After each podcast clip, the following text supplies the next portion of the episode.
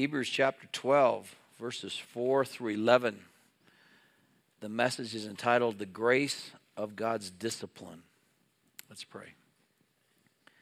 Father, I pray that I might be spirit filled, that you might use your servant to teach your word, that the flock might be fed, that our hearts might be challenged, each and every one of us, that we might be equipped for the journey, Lord, for the trials that some may be even going through today.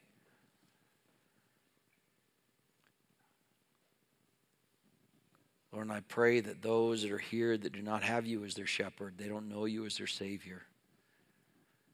Lord, that today they would see the protection that's offered in a Father that loves, a Father that gave His only begotten Son to take our place for our sin.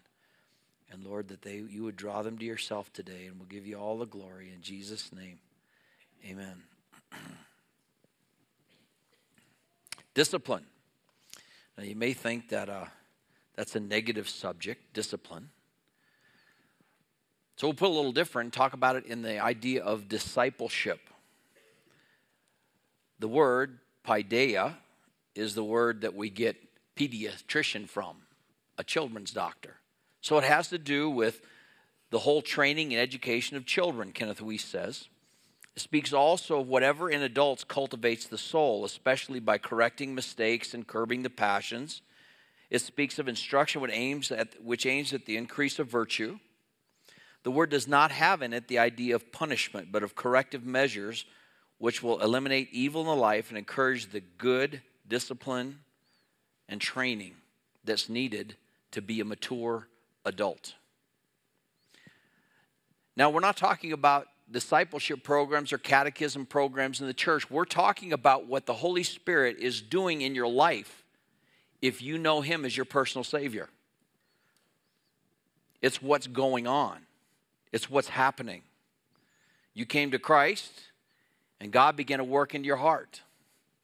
He changed all of your want tos. I remember a young lady coming to me years ago, and she'd been in our church for a year or so, and then she came to Christ. There was a Billy Graham crusade over in uh, Cheyenne, and she went there and she received Christ. She came back a month later. She says, "You know, Paul, I was just thinking, you really been studying this last month." or you have the Holy Spirit now. Oh, yeah, that's right.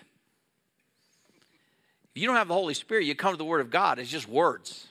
People say all the time, Oh, I've read through the Bible and didn't find anything there. Well, of course, it's written to somebody else. You don't have the Lord, He's not writing it to you. Of course. But if you have the Lord, He is at work in your life. He loves you. In John 1:16 it says for of his fullness we have all received in grace upon grace. Now grace is the power and the desire to do the will of God. We don't often think of discipline as a grace, but it is. It's God's blessing in our life. So he didn't just save us and leave us to figure it out by ourselves. But the Bible says in Philippians chapter 3, verse 13, that it is His Spirit, it is God at work in you, both to will and to do of His good pleasure. You got saved, He changed your want to. Now you desire, if you look at the book of First John, First John was a book, epistle that was written about the marks of a believer, not the things you do in order to be saved, but things that are growing in your life if you know Christ. If you had it changed, there's going to be a desire to share Christ with other people. You may not be good at it yet. You may have fears about that, but you desire to see your friends come to know Jesus. There's a desire for fellowship among believers. You run into a believer says, I don't need, I don't need Christians. They're either not saved or they're so far in sin, they, they just don't, the idea of fellowship just rubs them the wrong way. I know there's some probably some bad churches and, and you can be hurt by the Christians, but the Bible teaches we need one another. We need that encouragement we get from one another. I, I, tell you, I look forward every week to being in the small groups I'm in because I hear what's going on in my brother's lives and what they're praying for and how God has answered prayer. And that encourages me in my own walk. We need one another. We need the confrontation, the accountability of another brother or sister walking alongside and say, How's that coming? I'm praying for you this week. We need that in our lives. The Bible says there's going to be a growing love for Christ and a lessening love for the world and to care about what the world thinks. Because the instruction is love not the world, neither the things that are in the world. If any man love the world, love of the Father is not in him. So when a believer is overtaken by anything, whether it's video games or or uh, sports or so you just can't live without that other thing, you say, okay, now there's a problem here, right? There's a problem. Things are out of balance because I shouldn't have a love for the things in the world. My love should be for Christ. But that's God at work in our life. That's God, and it's for every single believer. To what end? Ephesians chapter 4 says, Till we all come to the measure of the stature of Jesus Christ. Not some great pastor someplace else that you listen to on the radio. You. Every single believer is called to be like Christ, and He's working our lives. He knows for the purposes He saved you, He gifted you for those purposes. He knows what's coming in your path. He wants you to prepare them for that you might be a reflection of His glory, that, that He might give you reward in heaven, that you might have something to cast back at the feet of Jesus in worship to Him. He desires faithfulness in your life. Romans 8:29 says, "For those whom he foreknew, he predestined to become conformed to the image of his son, so that he would be firstborn among many brethren." Romans 12, verse 2 says, Do not be conformed to this world, but be transformed by the renewing of your mind, that you may prove what the will of God is, that which is good, acceptable, and perfect.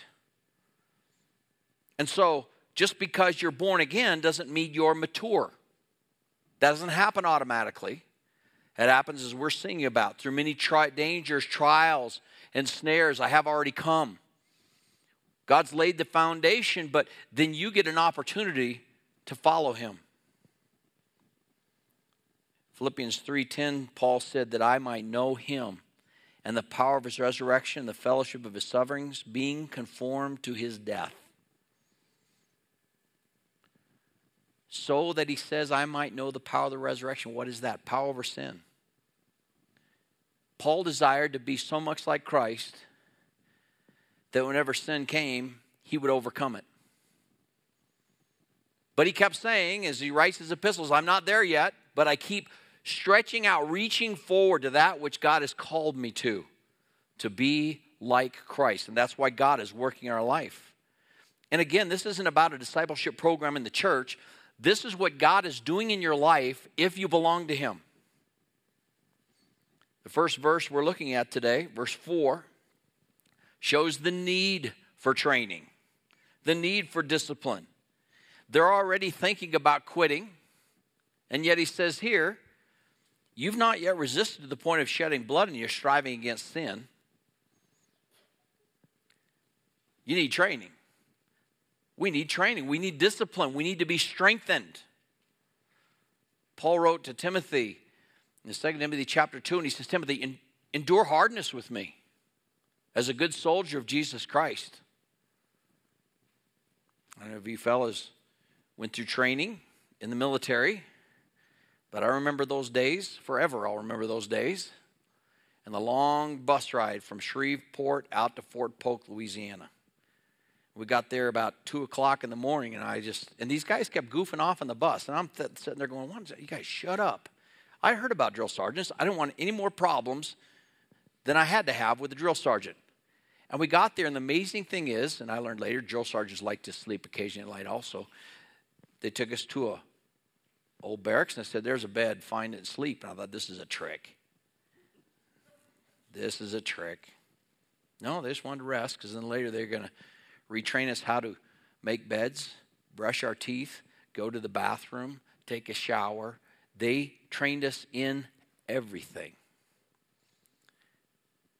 At the beginning, I had eight weeks on one part of Fort Polk and eight weeks on the other part, other part of Fort Polk. And the first part was basic training, the second part was infantry training. And I remember both places we'd sing a chant. Start out, and you'd say, Eight more weeks and we'll be through. I'll be glad, and so will you.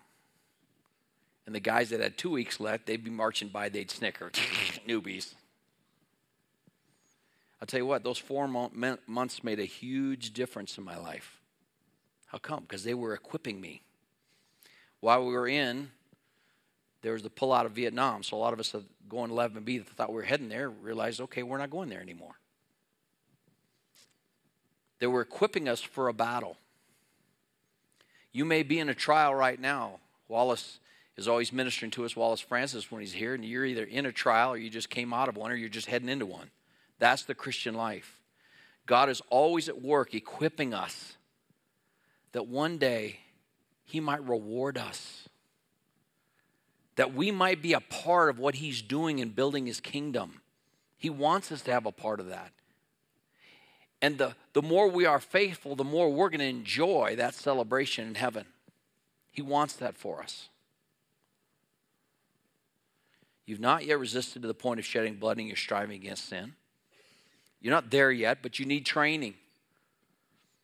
Peter, when before he started his apostleship, before the Holy Spirit came down, he'd failed the Lord miserably, hadn't he?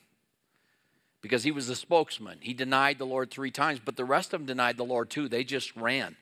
They weren't there. At least he was there and sitting around the coals of fire making the fish he calls the disciples in from fishing and they sit there and he says, Peter, do you love me? He gives them three opportunities. Peter, do you love me? Feed my sheep, tend my lambs. Peter, do you love me? And the third time, he was grieved. He said, One day, Peter, you don't know this yet, but, but you're going to be in for some training. The Holy Spirit's going to come into Peter and he's going to start growing. He's going to be equipped. A lot of the things the Lord had taught them before didn't make any sense yet. They're going to have the Holy Spirit. He said, Peter, one day, he basically tells him, You're going to be crucified like me. Now, Peter can't handle it yet because he still needs training. He says, Me, what about John? Right? What about John? And the Lord says to Peter, Peter, if he lives until the second coming, that's not your business. You follow me. We all think we'd like to know what's coming. If we could just know, then we'd be prepared. No, you wouldn't we'd faint, we'd quit. God knows exactly what's coming, He knows how to prepare us for that. But just like the Israelites, when they came out of Egypt, there was one quick way over to the promised land. And the Lord told Moses, We're not going that way because these people need to be trained for war. We're going to take the long way. They have need for training. Every one of us have need for training in our life. Verse 5, we have the privilege of discipleship. Verse 5, and you have forgotten the exhortation which is addressed to you as sons. My son, do not regard lightly the discipline of the Lord, nor faint when you are reproved by him. For those whom the Lord loves, he disciplines, and he scourges every son he receives. The privilege of being a son of God. 1 John 3, John writes, and he said, Beloved, now we are the children of God. Not when we die and go to heaven. Now we belong to God. And it doth not yet appear what we shall be, but we know when he appears, we'll be like him, for we will see him as he is. Everyone that has this hope in him gets involved in the training too, purifies himself even as Christ is pure. You want to be involved in training. You want to be everything that God wants you to be. God put that in there. Now, there's two mistakes that we make sometimes in disciplining that's getting hardened and regarding lightly the chastening of the Lord. You get angry. You go through a test and you, well, that's the way it is, right? You get hard. See, what we ought to do is God gave us our emotions as an alarm. You shouldn't be driven by your emotions, but you know, all of a sudden you recognize that's just kind of the alarm system. You could recognize, hey, I think there's a test going on. This must be training. They didn't always tell us in the Army when we were going to have training exercise. Sometimes just sprang it on us. I told you about that a couple weeks ago. The worst march ever been on. They woke us up, made us fall out there in the middle of the night, and we walked forever in Fort Polk, Louisiana, in the jungle, tripping over roots. And we kept saying, How long are we going? Shut up and march. You didn't tell us. We just had to get through it. Just have to do the training. But we can regard it lightly and say, well, if that's the way it is, forget it. Now, I tell folks I never got a spanking I didn't deserve. I had a good dad. He loved me, and he loved me often, right? The old spiritual says, old, old spiritual mom said, I raised my kids and I raised them often. But never once did I ever tell my dad, that didn't hurt. Because he would have said, All right, son, let's start over. Even if I thought I could handle it, you know, I didn't let him know. He gave me all I could handle, and that was enough. You know why my dad did that? Because he loved me. He wanted there to come a time in my life when I knew how to govern myself and say no to myself. Bible says, if you hate your son, don't discipline him. See, if you love your children, you discipline them, you teach them right from wrong, and then you'll want to be around them when they get older. You don't discipline them, you won't want to be there, and they won't want to be around you. Be unruly, unrebellious. Uh, well, God doesn't ever give up on his children. And so if you get a little hardened and you say, What's that? That's nothing. Then God knows how to get a bigger stick, doesn't He? I tell young wives often listen, just get out of the way. Just get out of the way. Duck. Don't take a blow for him. God knows how to bring a bigger stick. You just submit, get out of the way. God will get his attention because he loves both of you. Sometimes, as we're looking at guys, as God's growing them, you say, Man, God just used a two by four on it. Do you need a bigger? Do you need a bigger stick? What is wrong with you? Listen. But then there's the other side that we can make, and that's somebody just faints. They just give up. As soon as they come into a trial, they just quit. So you get some say, that's nothing, and they, they regard lightly the chastening of the Lord. I'm not going to listen to that. Or they just faint. But I want to tell you something. This is God. He's a perfect father. He knows exactly what you need. He's not going to quit. So if you get frustrated because you're going through the same trial over and over again, maybe it's because you're not learning the right way through the trial. So figure it out so next time the trial comes, it won't be a problem. You see, when you have a young man that's been lifting weights a long time and he's pressing, you know, 300 pounds of the bench press, and the coach comes in and say, listen, uh, uh, Joe, would you give me uh, 20 reps of 135? He said, come on, coach. He says, yeah, easy, no problem, right? Because he's, he's been developed past that little trial of 145 pounds. That's not a big deal. And so it's not that trials go away. You're still going to have those same trials. They just won't be a problem anymore because you have been exercised, you're strong, and you can handle them. But God's not going to quit on you. If you belong to Him, He's going to keep leading you. He's going to give you the, those opportunities for trials because He wants you to be a mature soldier. Weapons for the right hand, weapons for the left, prepared for every good work He might call you to. He's a good Father, He doesn't quit. Verse 7 the goal of discipleship. Says there, it is for discipline that you endure. What does that mean? It is for discipline that you endure? You see, every believer, you have the DNA of Jesus Christ in you. And you desire to be like Christ. You know, even though the trials are not fun, you know, you know what? This is going to make me be like the Lord, so that's what I want. You talk to a Marine. Marines are Marines for life, aren't they? Why? Why is that? Because of the Marine training they went through. They went through that together. And they wanted to become a Marine. And so they endured the discipline so they could put that uniform on.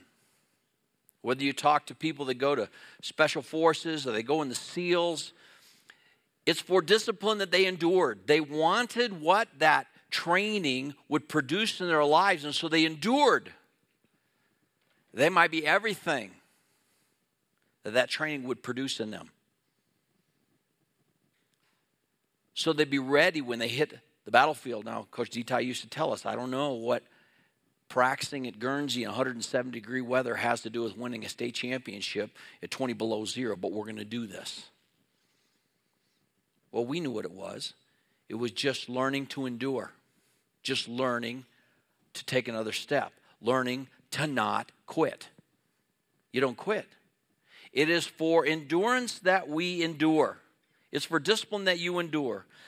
God deals with you as with sons, for what son is there whom his father does not discipline?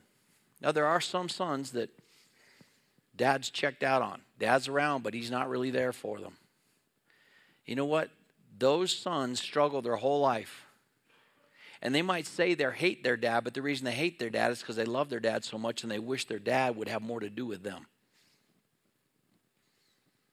If you have a dad that loves you, like the Apostle Paul said, he loved those people that had come to Christ as ministry, and he said he poured his life into them. It's not just teaching them right and wrong, it's sharing with them. It's taking that time in children's lives to pour in who you are and the experiences, and especially your walk with the Lord. That's not just for the pastor to share with your kids, that's your primary responsibility. What son is there who has a father that his father doesn't desire that son to grow up and be more than he was. And so you pour your life into them. The goal of discipleship is a disciplined, mature son. And if you love the Lord, God has put that desire in you that you would become all that God intended for you to be. That's what you desire. If you don't have that desire, I give you permission to make sure you're saved or not. If, if your life isn't about pleasing the Lord, I know you do other things, but in those things, whether you eat, therefore, or drink, or whatever you do, Paul, Paul wrote, you do all to glorify God. So there's a business deal and you're involved in it. All of a sudden, if you keep your word, you're going to lose money. What do you do? You keep your word anyway. Why? Because you trust that your father, even in this test, wants you to be like him. And you know your father's rich, so even if you lose a little bit here, he's still got plenty. You don't have to worry about it. Verse 8 talks about the lack of discipline. But if you're without discipline, of which all have become partakers, then you are illegitimate children and not sons. Now, I'll tell you something. As a child of God, some of your closest experiences will be when you go through your deepest trials. Because as a child, you have nowhere else to go. You just look up. In those deep trials, say, okay, Lord, I'm, I'm, out of, I'm out of answers. I can't handle this. I had sweet fellowship with a young couple this last week that is going through a really, really hard trial. But you know what I found? The Lord. The young man said, when all of a sudden we realized with this trial, all I could think of is, I think we should pray. Who was that? That was God. That was God working in him to buoy him up through the trial, to surround that couple with grace so that Satan didn't destroy them in the trial. But if you've gone through life and you don't have discipline, you feel like, you know, because I'll tell you what, if you're a believer, you can't get away with anything, can you? From the time you came to Christ, you I you say, well, they get that's what the psalmist is saying, Psalm 73. He's like, hey, look at the wicked. Look at everything they get away with. They go down to their grave, nobody does anything bad to them. They get so fat their eyes bug out, and yet, you know, it seems like, you know, they just get away with everything. He says, Then I went into the house of God and understood that God set their feet in slippery places, they go suddenly down to hell. But me, I don't get away with anything. Do you?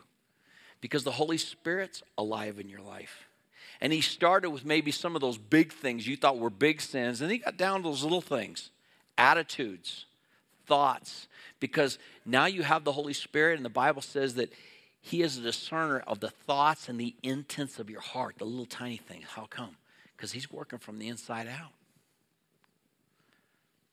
in your marriage relationship, you wake up on the wrong side of bed one day and you just got that attitude, that's not her fault, is it? That's not his fault.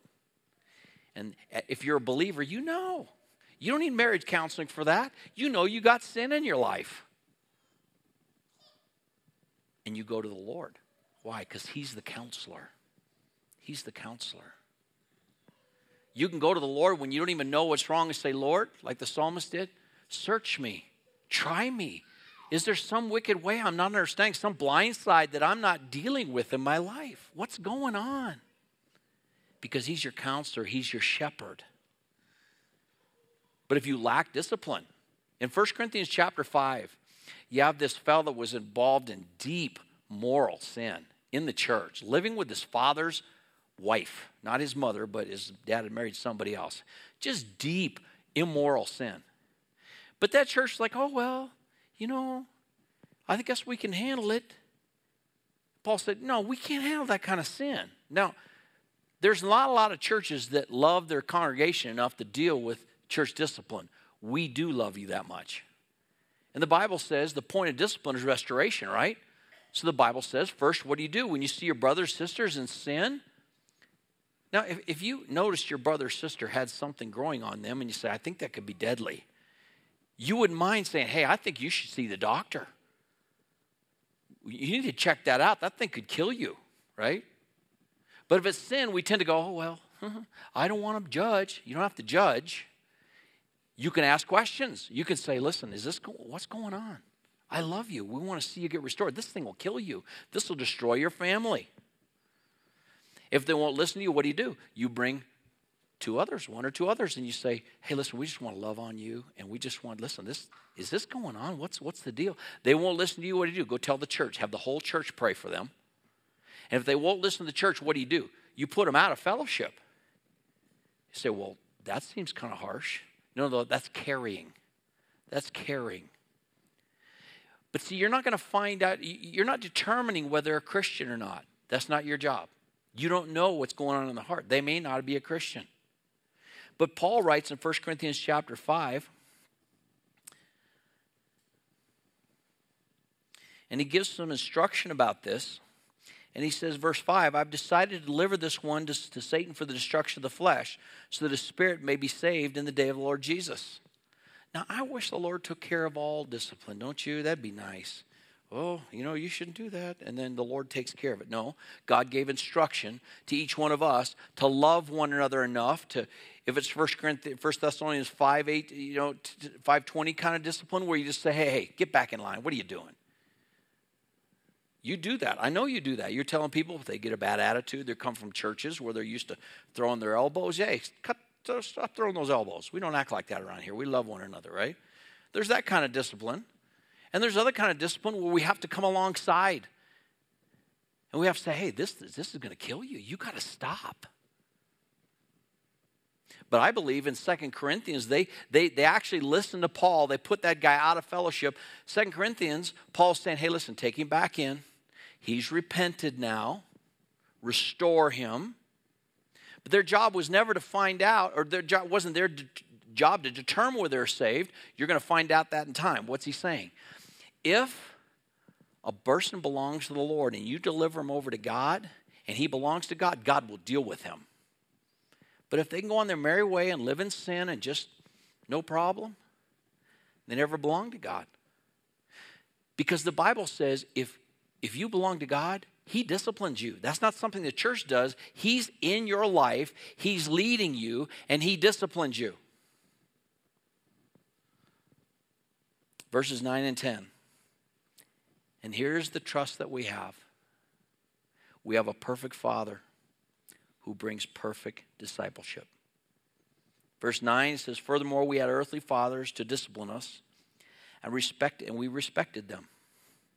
Now, discipline, when it comes to our talking about our dads, is a lot funner when it's in the rearview mirror, isn't it? You know, you know, talk about, oh, I'll tell you what, that one spanking I got, whoo, that was something, right?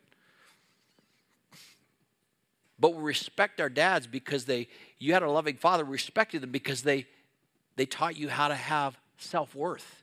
A child that's not disciplined has no worth in himself either. And we respect him. Were they perfect? No. Even as a dad, I've not been perfect. And there's been more than once I've had to go and get down in front of my sons and say, Dad was wrong about this. I got after you, and that was my sin. Will you forgive me?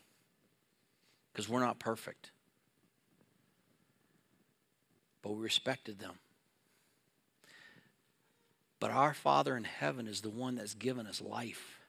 And He wants us to have a life for eternity that we could be so thankful that we served Him every opportunity we had. Shall we not much more be subject to the Father of spirits and live? See, that was the whole part about being saved, that we might learn the obedience of faith. Verse 10 For they disciplined us for a short time as seemed best to them. Now, you can look back at the way your folks raised you and say, well, I think I'd have done that like this. And that's okay. So you do a better job with your kids.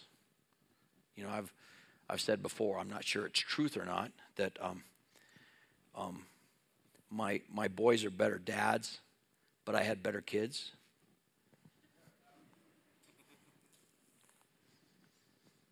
No, they have the responsibility. I know I've told you that before. The cat told me one time, all right, now if Harrison, I was going to be watching Harrison, if he's wrong, you spank him. I said, oh, no, not my job. That's your job.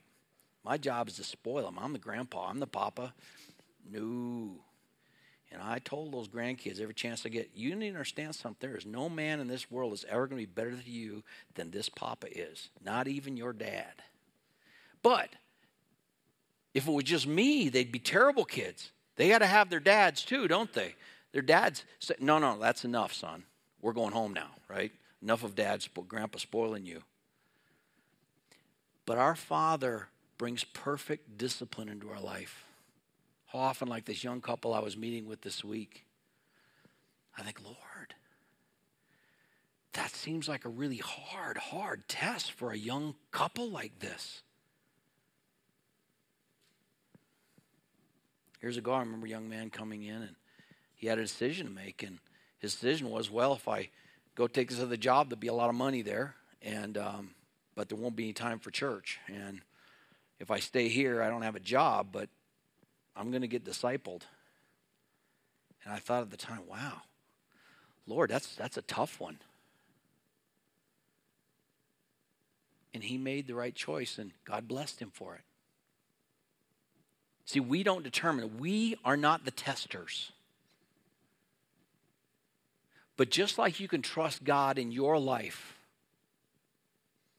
and your response as soon as you realize you're in a trial that, okay, this is a trial, then you just look up and you pray. That's your first response. That's the response of a mature believer.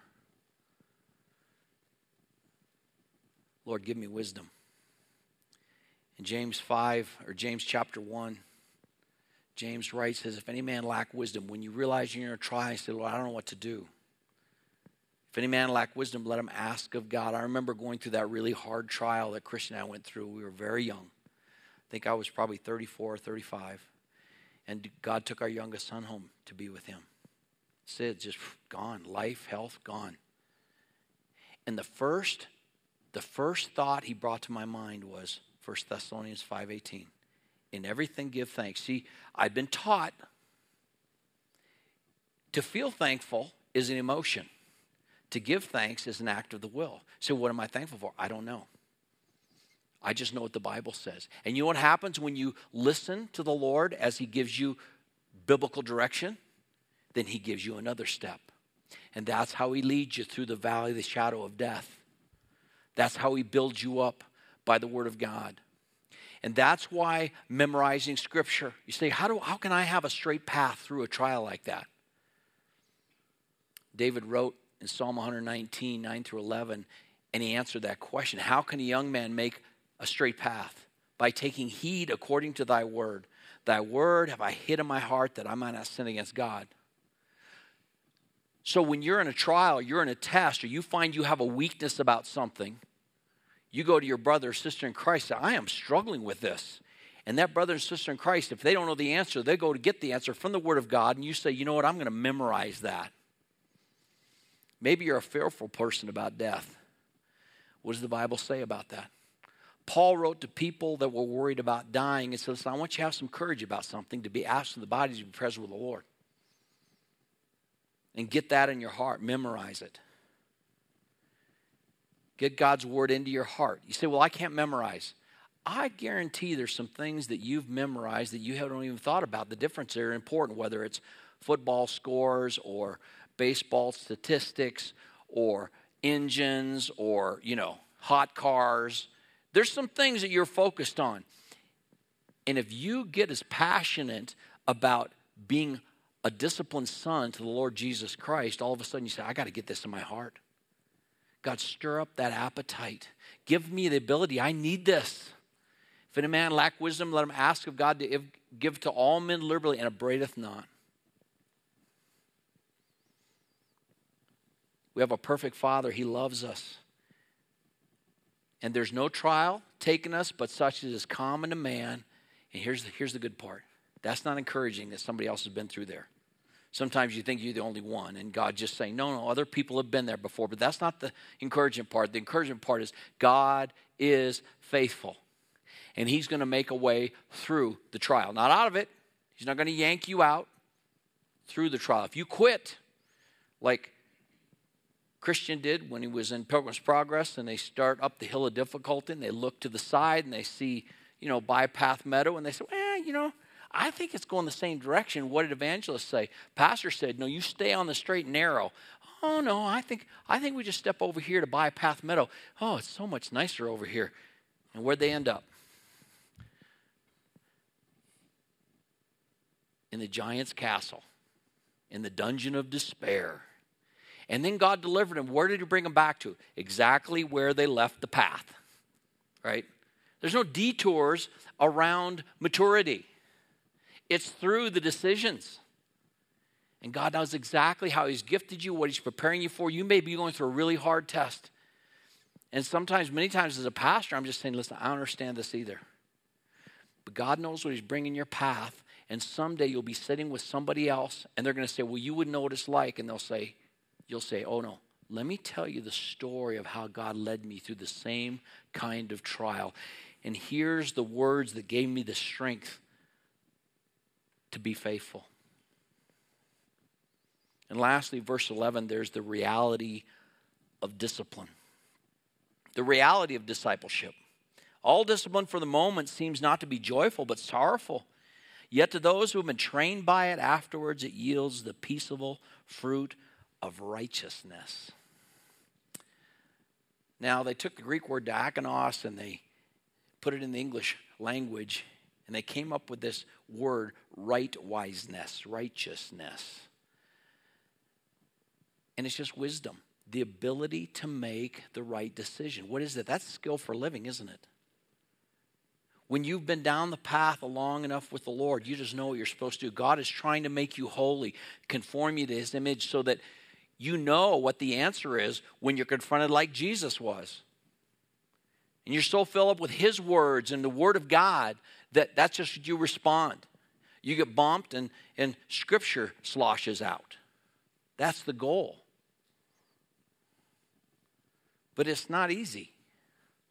It's the reality of discipleship. That's why Paul said to Timothy in 2 Timothy 2 3 Timothy, suffer hardship with me as a good soldier. No active soldier in service entangles himself with the affairs of everyday life so that he may please the one who has enlisted him as a soldier. It's so important when you're going through that trial to say, okay, hold it. This is a trial. This is a trial. Lord, what's the next step? What do you want me to do? 1 Corinthians 9:24. Paul wrote, "Do you know that those who run a race all run, but only one receives the prize? Run in such a way that you may win." Understand that God didn't save you to have your best life now. This is training time. There's going to be trials. And about the time you get frustrated with you know, I don't need this trial again, Lord. Just say, okay, Lord, I'm available. And to realize that 2 Corinthians 4:17 says for momentary light affliction is producing in us an eternal weight of glory far beyond all comparison. Now, we can't know what that is yet. But our suffering's just momentary. It's just for a little bit. You may be in a difficult marriage. Take the eternal view. Get out of the way, focus on what you're supposed to do because you can't change anybody's heart no matter how much you love them. You cannot change their heart. If it's that kind of a marriage and, and God's going to leave one of them out, the Bible says you're called to peace. The other person won't listen to the Lord, they're going to go. You, are not going to get any uh, blessings because you held it together by your own power. God's going to have to hold it together. You're going to have to trust the Lord. But you do what you're supposed to do as a spouse. You be faithful. You have a difficult job, be faithful. God will lead you. If it's time to leave, He'll tell you when He'll open the door for that. Be faithful today. Learn what you're supposed to learn today so you might be equipped because we don't know what's coming, but God does. He saved you on purpose for a purpose. He gifted you for that purpose. Now He's training you that you might fulfill that purpose, that one day you might hear from Him, Well done, faithful servant. Father, we thank you for your word. We're so thankful that we're not our own. We don't have to figure it out, that you're alive in our life. You give us appetite for the word. You give us a desire to worship you and to please you. That's from you. And you sustain us even in the deepest trials. So when we get on the other side, we look back and what we remember is your grace and your goodness and your power. Lord, there may be some going through hard trials right now. Lord, I pray that you lift their head, that you be a shield about them and their glory. That even if they don't know which way to go, Lord, they can just stand. Lord, that they, can take courage and wait on you. And Lord, stir up our appetite for the Word of God because it's in those dark trials, those deepest trials, that your Word is so good. And we find the strength because it's not just words, Lord, it's your words, the words of God. And Lord, if there are somebody here today, there's somebody here that does not know you, they don't have a shepherd, they're going through the trials of life all by themselves, oh Lord. I pray that you draw them to yourself. They'd run to you and find that you're waiting. You're available to be their Savior, to be their shepherd. And we'll give you all the glory in Jesus' name. Amen.